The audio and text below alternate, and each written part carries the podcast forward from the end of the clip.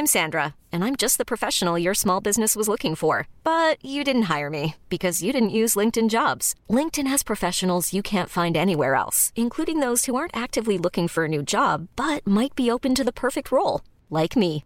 In a given month, over 70% of LinkedIn users don't visit other leading job sites. So if you're not looking on LinkedIn, you'll miss out on great candidates, like Sandra. Start hiring professionals like a professional. Post your free job on linkedin.com/achieve today.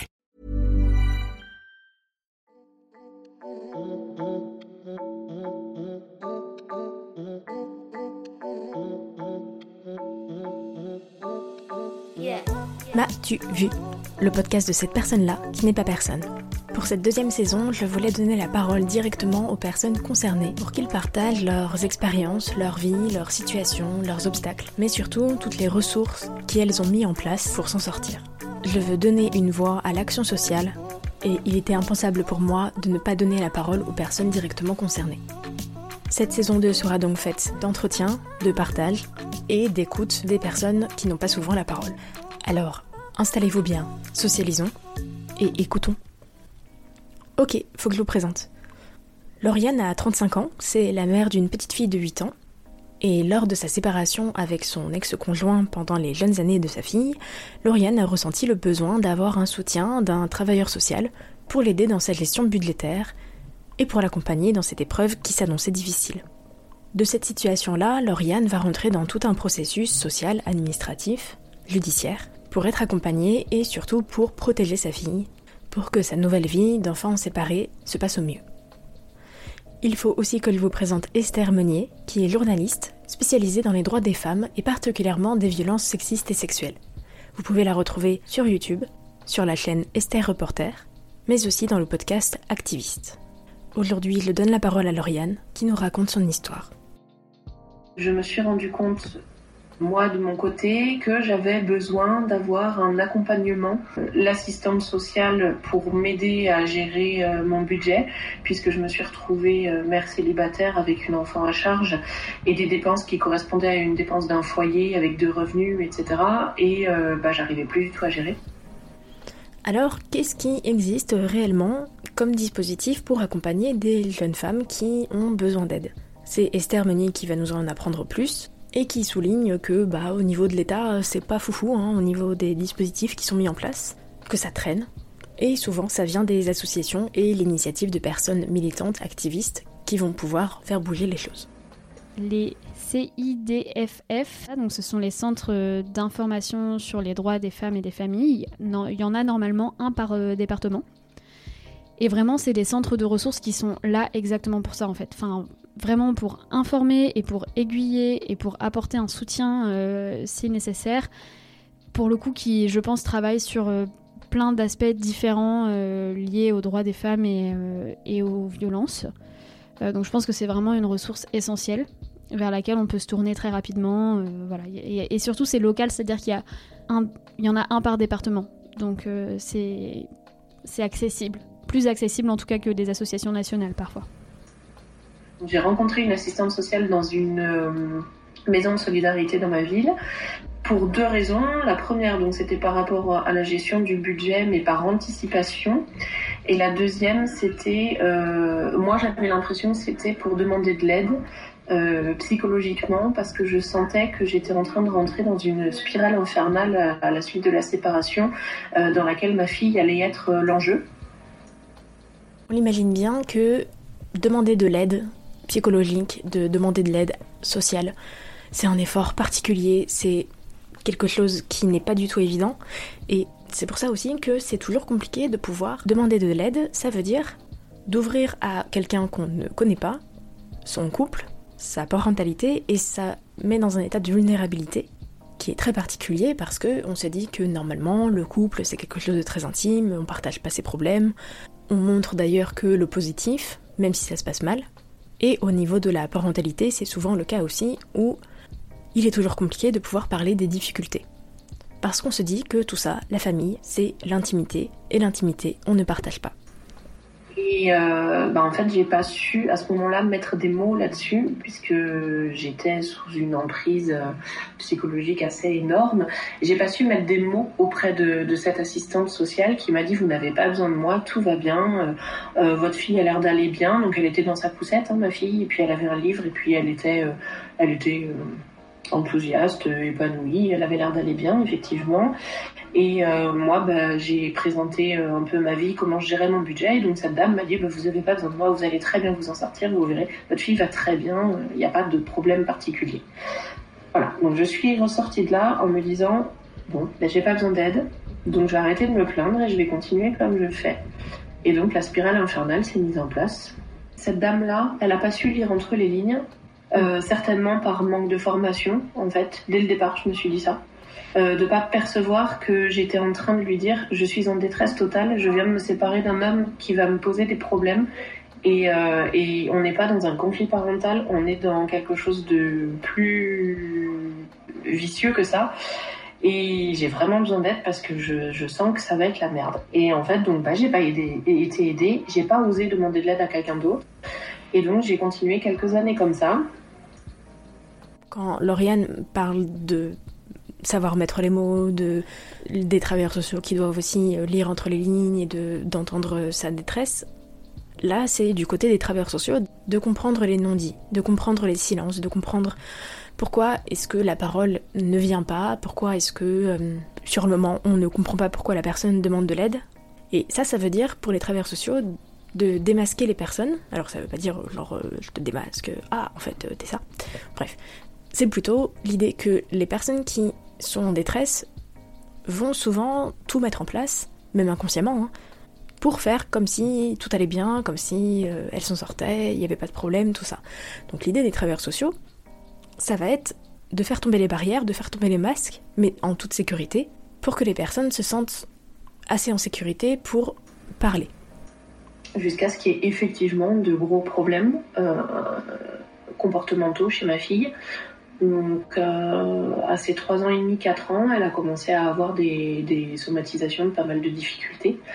Donc, des somatisations physiques, des somatisations psychologiques. Et je me suis renseignée, je me suis documentée sur Internet, puisque j'étais encore ancrée dans le truc de dire j'ai pas besoin d'aide en fait, donc je vais me documenter. Et j'ai bien vu que ces différentes somatisations pouvaient être la conséquence de 2 choses, soit de la maltraitance, soit effectivement un conflit parental qui est un danger pour l'enfant. Et donc du coup, j'ai pensé à une médiation familiale et j'ai demandé au père de ma fille de bien vouloir accepter de faire une médiation. Donc là, il n'y avait pas encore toute la justice. Donc il m'a dit « Ok, allons-y ». Donc j'ai contacté une dame qui m'a donné un premier rendez-vous auquel on devait y être tous les 2. En fait, j'étais toute seule au rendez-vous parce que le père de ma fille n'est pas venu. Alors ça, c'est un peu le côté particulier de la médiation. C'est qu'en fait, la médiation se fait quand des personnes, des familles par exemple, sont en conflit. Pour faire de la médiation, ça veut dire que les personnes doivent avoir un peu dépassé le conflit pour pouvoir être en mesure d'échanger. Et ça veut dire que pour mettre en place une médiation, il faut avoir dépassé beaucoup de choses, dépassé beaucoup de rancœurs, beaucoup de reproches, pour aller vers le dialogue. Elle m'a posé 2-3 questions pour savoir comment, qui j'étais, comment je travaillais, quelles étaient un peu mes valeurs éducatives, etc. Puis elle m'a dit « Mais non, mais c'est très bien, c'est super positif, tout ça, vous allez voir, vous allez vous en sortir ». Voilà, jusqu'à ce que ma fille dénonce donc des violences psychologiques, physiques et sexuelles. On est sur les trois tableaux de la part de son père et que là je saisisse la justice qui a donc commencé à proposer l'implication d'une assistante sociale, chose que j'avais donc essayé de faire quelques années auparavant, puis une médiation familiale, chose que j'avais essayé de faire quelques mois auparavant. Voilà. Et ça, c'était il y a 2 ans. Et je n'ai toujours pas eu ni d'assistance éducative, ni de médiation familiale, puisque apparemment les services sont blindés et les audiences sont reportées. C'est fou comme tout ça prend un temps infini entre le moment où la personne va dénoncer et va porter plainte et le moment où l'accompagnement social va se mettre en place. Là, c'est presque inentendable de se dire que des mesures judiciaires ont été mises en place, qu'il y a quelque chose de clair dans l'accompagnement social qui est ordonnée par le juge, mais ça se fait pas parce que ça veut dire de mettre beaucoup d'acteurs en jeu, ça veut dire plusieurs mois avant de pouvoir débloquer des aides financières, des aides humaines, et ça prend du temps. Et en attendant, qu'est-ce qu'on fait pour que la situation évolue? Je lui ai posé des questions, je voyais bien qu'il y avait un truc qui allait pas. Je lui ai posé des questions, oui, sachant que quand même, avant la médiation familiale que j'ai proposée hors judiciaire, j'avais aussi en parallèle demandé à ce qu'elle puisse aller voir une psychologue, parce que j'estimais que c'était nécessaire. Et j'ai jamais eu de retour de la part de son père, mais il m'a dit, bon, toi, tu fais ce que tu veux sur tes semaines, je fais ce que je veux sur les miennes. Donc ça fait 4 ans qu'elle voit une psychologue, et en fait c'est au travers de la psychologue qui a fait un premier signalement il y a 3 ans maintenant que c'est passé sur l'aspect judiciaire, mais on y est toujours, donc du coup. Alors j'ai posé la question à Esther Meunier de qu'est-ce qui expliquait que maintenant la parole se libérait. Et puis évidemment sa réponse m'a fait exploser ma tête, c'était nécessaire. Moi, la parole se libère, c'est toujours une expression qui me fait un peu tiquer parce qu'en fait, je pense que les femmes ont toujours parlé, ont toujours dénoncé ces violences. Simplement, jusque-là, elles n'étaient pas forcément entendues. Et alors peut-être qu'elles étaient moins nombreuses à le faire, mais parce que quand tu sais que si tu parles, il y a des mécanismes de silenciation qui vont se mettre en place, qu'on va pas te croire, qu'on va te faire vivre un enfer au commissariat ou qu'on va te contraindre à porter plainte alors même que toi, t'as peut-être pas envie. Parce que c'est s'engager dans des procédures très longues de porter plainte au pénal pour des violences sexuelles. C'est s'engager dans des procédures qui durent en moyenne 7 ans. Donc quand tu as tout ça en tête, bien sûr que peut-être c'était difficile de parler à un moment, mais ça a toujours existé comme parole. Il y a toujours eu des femmes qui, dans l'intimité, je parle pas forcément de l'espace public, mais qui, dans l'intimité, faisaient remonter ces faits-là. Mais... en fait, qui n'étaient pas entendues, qui n'étaient pas écoutées sur le sujet. Et c'est vrai que depuis MeToo, on a tendance à parler de libération de la parole. Moi, je préfère parler de libération de l'écoute. Parce qu'en fait, honnêtement, quand MeToo arrive dans le paysage médiatique et crée ce tsunami, en réalité, ça fait un moment qu'il y a des féministes et des victimes qui prennent la parole. Il y avait le Tumblr, par exemple, Je connais un violeur. Pour déconstruire le mythe du violeur qui commet son crime au fin fond d'une ruelle sombre et qui est un inconnu, alors qu'on sait que environ autour de 90% des victimes connaissent leur agresseur. Donc il y avait déjà cette parole-là en fait, mais c'est vrai que depuis quelques années, elle est peut-être plus audible.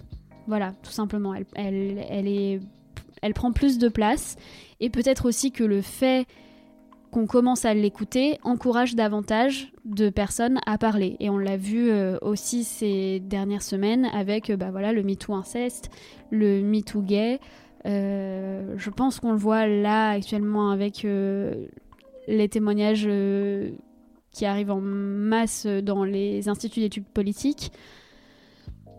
Voilà, c'est des violences qui couvrent partout, en fait, dans toutes les couches de la société. Et à partir de là, je pense qu'il y a toujours eu des personnes pour dire qu'elles existaient, qu'on les écoutait pas, et qu'aujourd'hui, on commence enfin à entendre et à écouter ce qu'elles ont à dire. Alors, aujourd'hui, la fille de Lauriane voit toujours son père, une semaine sur 2, malgré de nombreux signalements. Malgré la dénonciation de la petite fille, malgré la libération de l'écoute, pour le juge pour enfants, ce qui prime dans la situation de Lauriane, c'est le conflit parental. Il y a un conflit parental qui est une grosse couverture à la violence intrafamiliale, puisqu'on part du principe qu'on va d'abord régler le conflit parental, puis on verra ensuite si ça continue d'être dénoncé, si la petite continue d'aller mal. Un conflit parental, on ne sait pas trop ce que c'est. Ça veut dire quoi? Ça veut dire que du coup, il y a 2 personnes qui sont en conflit, donc ça affecte l'enfant, donc l'enfant met en place des stratégies de dire que cet enfant a été abusé, que c'est manipulé par les parents. Quel intérêt ont les enfants à dénoncer des violences qui potentiellement peuvent condamner les parents? Quel intérêt pour les enfants de dénoncer des violences quitte à être interrogée, puis interrogée, puis interrogée par multiples travailleurs sociaux, par multiples juges pour enfants. Quel intérêt ?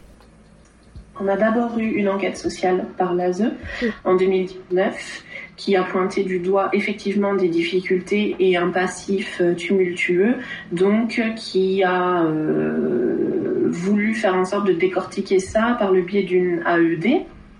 Et en fait, l'éducatrice qui a été nommée a démissionné 3 semaines après, je crois.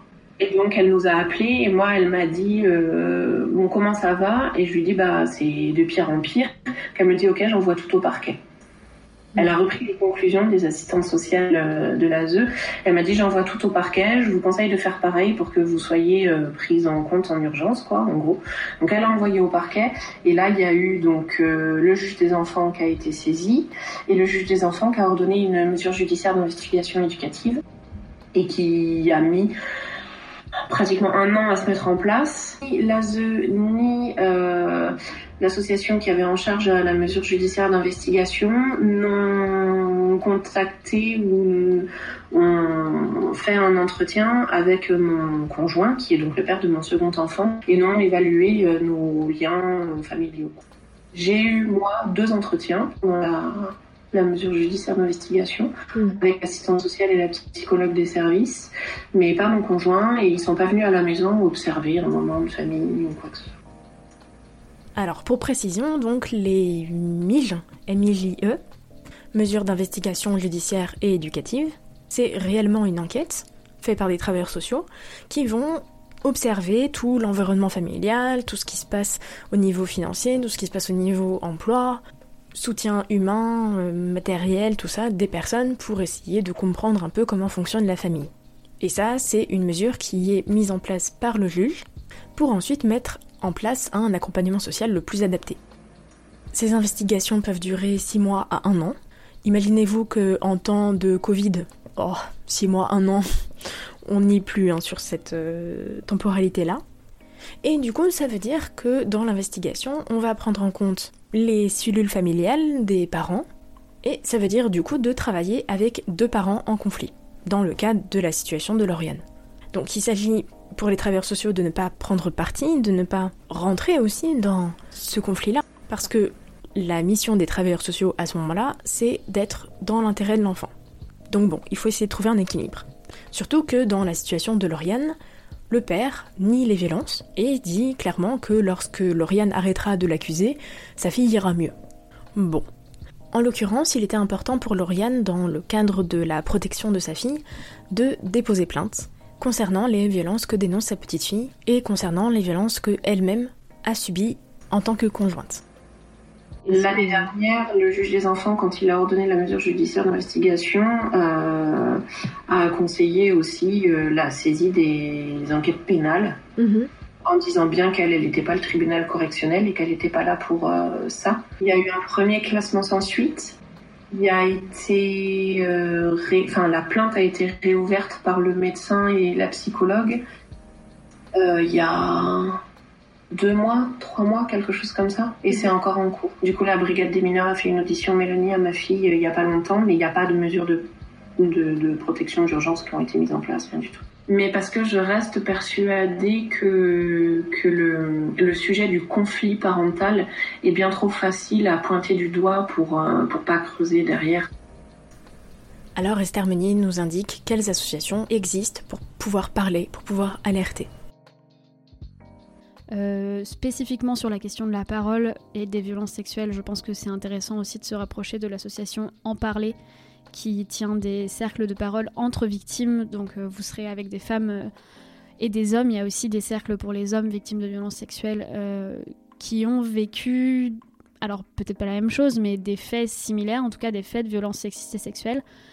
Et le partage a l'air de faire beaucoup de bien aux victimes qui y participent. Et sur le sujet des violences sexuelles et des traumatismes qui en résultent, il y a aussi l'association Mémoire Traumatique, qui travaille en fait notamment sur tout l'aspect santé mentale et vraiment sur le fait de prendre conscience de la problématique du stress post-traumatique que subissent de nombreuses victimes de violences sexuelles. Je ne sais pas ce qui est le plus grave entre renier totalement le fait d'avoir un père parce qu'il est dangereux ou continuer à fréquenter son père malgré le danger. J'arrive pas encore à me positionner par rapport à ça. Et du coup, pour moi, vis-à-vis de ça, la position elle est toute faite, c'est qu'il faudrait qu'il se soigne, clairement, parce qu'il a les capacités de se remettre en question, j'en suis sûre, parce que c'est des choses qui viennent de son enfance à lui. Et c'est un cheminement d'expérience qui, en fait, il est comme ça et qu'il n'a pas d'autre référence que ça. Donc, il faudrait qu'il soit accompagné, qu'il soit soigné et qu'il y ait quelqu'un qui lui permette à lui et qui permette à ma fille de pouvoir entretenir des relations avec son père sans avoir le risque du danger, sans avoir l'angoisse d'un moment dramatique, quoi. Je suis seule à essayer de trouver l'équilibre entre le fait que ma fille voit son père et le fait qu'elle soit protégée quand même, donc, c'est-à-dire lui apprendre à s'imposer, lui apprendre à dire non et lui apprendre à faire confiance aux adultes à côté même s'il n'y a rien qui bouge, continuer de dire ce qu'elle a à dire si elle a besoin de le dire aux adultes de confiance. Et du coup, à aucun moment j'ai ressenti que j'étais aidée, à aucun moment, ni par l'ASE, ni par la PJJ. Ce sentiment de devoir aller très mal pour être aidée, je trouve que c'est aussi le sentiment des travailleurs sociaux, en tout cas que j'ai rencontré et que moi-même j'ai appris lors de mes expériences professionnelles. C'est qu'effectivement, pour qu'une situation soit prise en compte au niveau judiciaire, qu'elle soit prise en compte au niveau social, il faut que la situation soit très grave. Qu'est-ce qui explique cela ? C'est que il n'y a pas assez de moyens, il n'y a pas du tout assez de moyens, surtout en protection de l'enfance. Alors que notamment les dernières lois sur la protection de l'enfance mettent un point d'honneur à faire de la prévention plutôt que de la réparation, le problème c'est que tout cet accompagnement-là passe par une énergie, un temps qui est compté pour les travailleurs sociaux en protection de l'enfance, mais aussi ça passe par des questionnaires, des protocoles qui sont mis en place et qui ralentissent énormément l'action. Le cas par cas n'est pas possible. Parce que c'est comme si on devait cocher des cases, en fait. Dans la manière dont les entretiens ont été faits, dès le premier entretien, j'avais l'impression, dans leurs questions, que je rentrais dans des cases. Et exactement comme on peut le voir dans tous ces pseudo-documentations à la con sur qu'est-ce qu'un pervers narcissique, qu'est-ce que l'aliénation parentale, quels sont les symptômes qui permettront de penser, de prévenir d'un risque, de danger, de conflit, de violence, de tout ça. Il n'y a pas de case à cocher, en fait, c'est vraiment une histoire d'association personne au mauvais moment et avec la mauvaise expérience de vie jusque-là, quoi. Et alors du coup, quand on doit faire seul en attendant une réponse et une mise en place des mesures judiciaires, comment on fait ? Eh bien souvent on fait soi-même. Il y a beaucoup de familles en protection de l'enfance qui déboursent par elles-mêmes des personnes, des travailleurs sociaux qui sont libérales pour pouvoir accompagner les familles en attendant que les mesures judiciaires se mettent en place. Il y a un vrai truc là-dessus sur le fait que les familles souvent doivent mettre en place une médiation, mais c'est aux familles de trouver des médiateurs. C'est aux familles de trouver des travailleurs sociaux indépendants pour pouvoir être accompagnés. Donc c'est une énergie, c'est un temps, c'est un coût supplémentaire pour des familles qui sont déjà en difficulté. J'ai créé moi-même une équipe pluridisciplinaire parce qu'en fait, je me suis rendu compte que j'avais le regret depuis toutes ces années de ne pas avoir insisté quand l'assistante sociale m'a dit « bah non, vous n'avez pas besoin de moi », quand la médiation familiale m'a dit « bah non, je peux rien faire pour vous parce qu'il faut que vous soyez ensemble, etc. ». J'ai regretté et du coup, j'ai pas refait la même erreur. C'est-à-dire que là, depuis 2 ans maintenant, 3 ans, ma fille, elle a sa psychologue et elle fait du foot de haut niveau dans le club professionnel de Toulouse et ses coachs sont une éducatrice spécialisée de la PJJ et une psychomotricienne. Et j'ai aussi fait un mandat d'intervention avec un éducateur spécialisé depuis 1 an parce que j'avais pas la réponse judiciaire et parce que je voulais vraiment créer une structure autour d'elle que je demande à la justice et qui au final met du temps ou se met pas en place ou n'est pas la solution que la justice pense judicieuse, je ne sais pas encore. Mais du coup, j'ai créé cette équipe pluridisciplinaire en fait pour qu'on puisse, nous, se sentir libre d'être qui on est et qu'il y ait les pros autour qui fassent leur taf, quoi. Voilà. Et que j'ai plus, moi, sur mes épaules, la responsabilité de comment elle va psychologiquement, comment elle va physiquement, comment elle va émotionnellement. Donc, du coup, en fait, on est vachement libre d'avoir une vie normale au milieu de tout ça. C'est épuisant, et Lauriane en parle justement, l'épuisement d'être un dossier, et d'être seulement un dossier. En fait, c'est ça. On a un dossier à charge. Bah voilà, bah pose des questions sur ton dossier à charge, et puis à la limite, dis-moi direct que tu t'en bats les couilles de savoir si ma fille elle est maltraitée ou pas, parce que toi t'as envie de te dire que ah non mais tous les humains ont la capacité d'être des bonnes personnes, alors on va essayer de vous trouver des moments d'assemblage pour une coparentalité. Ouais, demande-moi d'être coparente avec un pédophile, exactement. Et nous, en tant que parents, bah, moi, en tant que parent, ma fille, elle a dénoncé des violences de la part de son père, et pourtant, elle y retourne une semaine sur deux, et ça veut pas dire que je me dis qu'elle va les revivre à chaque fois. Donc si nous, en tant que parents, en plein dans le vif du sujet, on est capable de réfléchir comme ça, je crois que tous les travailleurs sociaux doivent se forcer à réfléchir comme ça, et à arrêter de fonctionner sur des espèces de... Ouais, protocole, quoi. L'humain n'est pas un protocole, et l'enfant, y a pas, c'est pas parce qu'on détermine que l'enfant a le droit de s'exprimer à partir de 7 ans, ou l'enfant ne ment ou ne ment plus, je sais plus, je suis pas une spécialiste de l'enfant, mais à partir de 8 ans, l'enfant arrête de mentir, ou l'enfant commence à mentir, ou l'enfant de 0 à 3 ans a besoin plus de sa maman que de son papa. Faut arrêter avec ça, quoi. C'est à chier, en fait. Quand un travailleur social a à sa charge le fait de devoir analyser une situation, un ensemble de situations dans une famille, qu'elle soit composée ou décomposée ou recomposée, mais qu'il l'analyse, pas en prenant une fiche en disant est-ce qu'il y a déjà eu des violences ? Est-ce que madame, elle a l'air bien dans ses baskets ? Est-ce que l'enfant a de l'eczéma ? Ben, merde. Ouais, c'est un peu comme si... L'aide sociale à l'enfance, parfois, c'était le service après-vente du social. Genre, bonjour, vous avez un souci avec votre enfant ? Alors, est-ce que vous cochez telle case ? Est-ce que vous cochez telle case ? Du coup, on va pouvoir vous fournir tel accès à tel droit, comme un fournisseur d'accès à Internet, quoi. Ouais, j'avais vraiment l'impression d'être en ligne avec mon fournisseur d'électricité ou mon dépanneur Internet...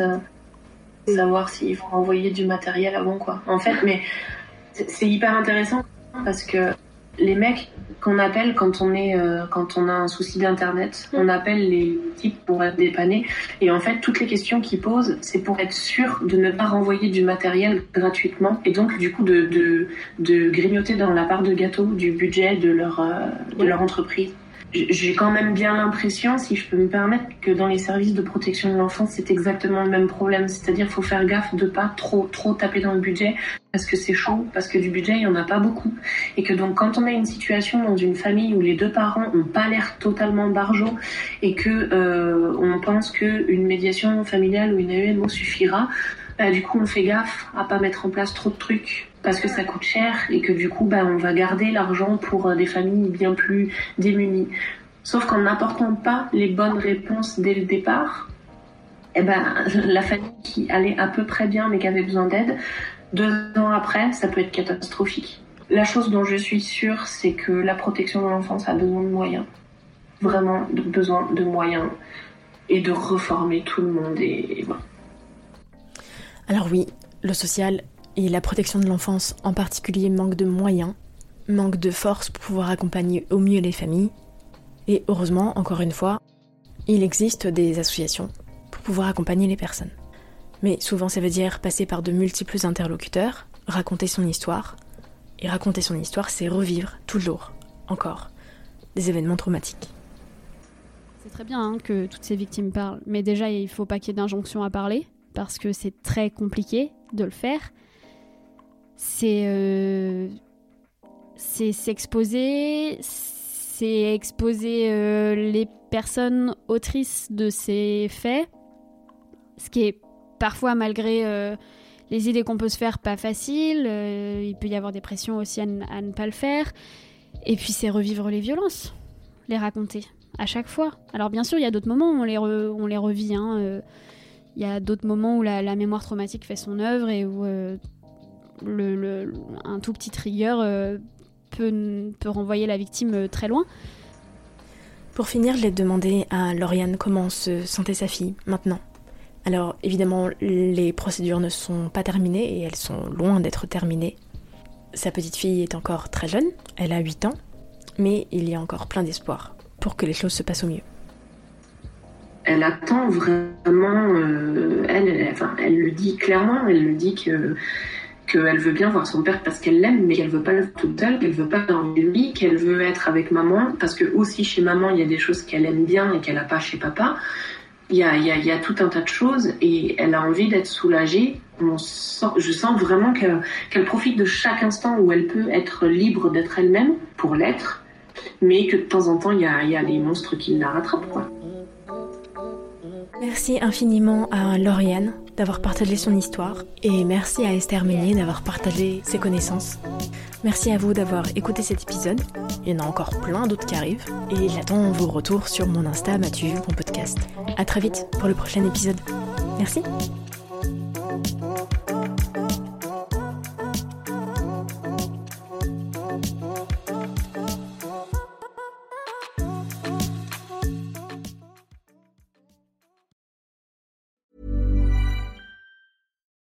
It's the Kia Summer Sticker Sales Event, so give your friends something to look at, like a B&B with an ocean view, an endless field of wildflowers, or a sunset that needs no filter.